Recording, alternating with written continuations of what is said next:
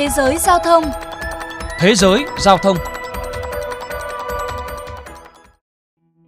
Trong quá khứ, một trong những nguyên nhân dẫn đến sự thất bại của dịch vụ chia sẻ xe đạp tại Trung Quốc là số lượng xe quá nhiều, có ở khắp mọi nơi, gây nên mất cảnh quan đô thị lại vừa lãng phí. Để phù hợp và kết nối hiệu quả với hệ thống giao thông công cộng, các công ty đã sử dụng nhiều loại công nghệ hiện đại để quản lý đội xe.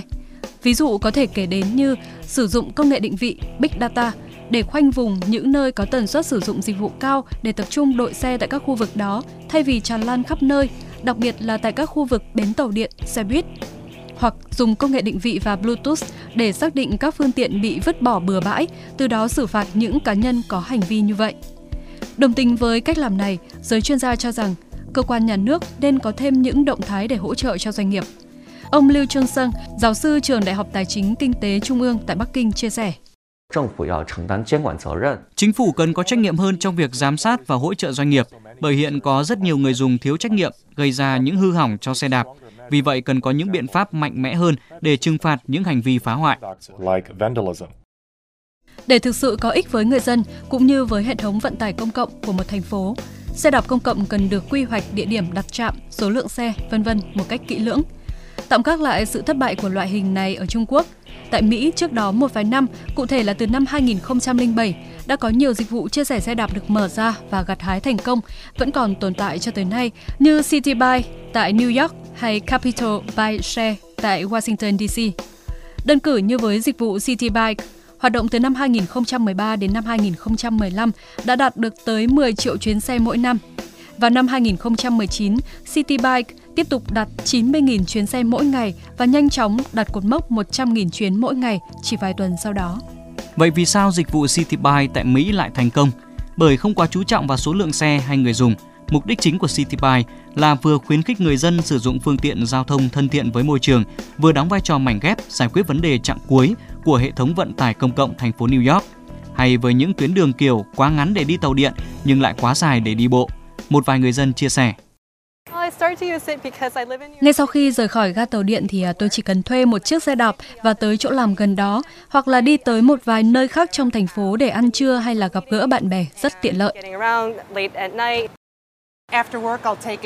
Gần trường học của con tôi có một trạm chia sẻ xe đạp, do đó tôi chỉ việc thuê xe đạp tới trường, gửi xe tại đó, đón hai con rồi hai mẹ con cùng bắt xe buýt gần đó về nhà.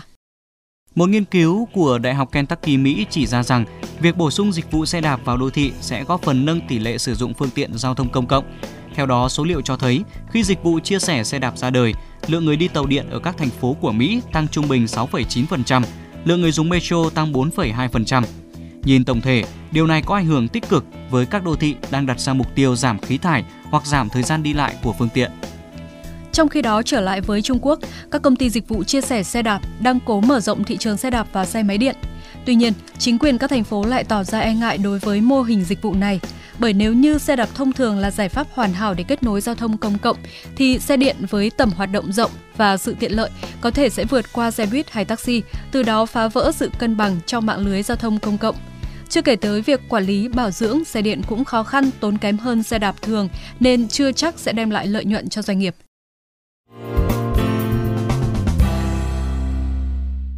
Thưa quý vị, còn tại Việt Nam, ngày 15 tháng 12 vừa qua, Ủy ban nhân dân thành phố Hồ Chí Minh đã có văn bản chấp thuận thí điểm xe đạp công cộng ở quận Nhất bắt đầu từ ngày 16 tháng 12.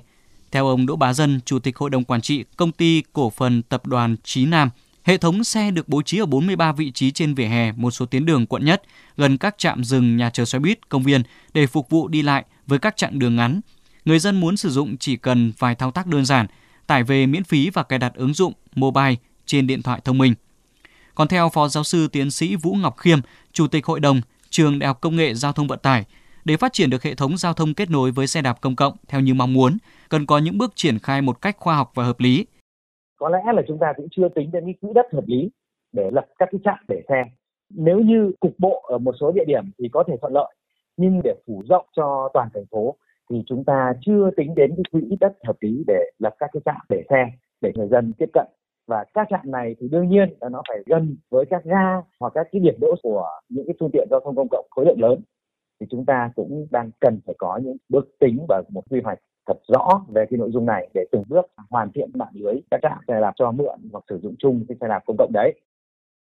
Đến đây chuyên mục Thế giới Giao thông xin được khép lại. Cảm ơn quý vị đã dành thời gian lắng nghe.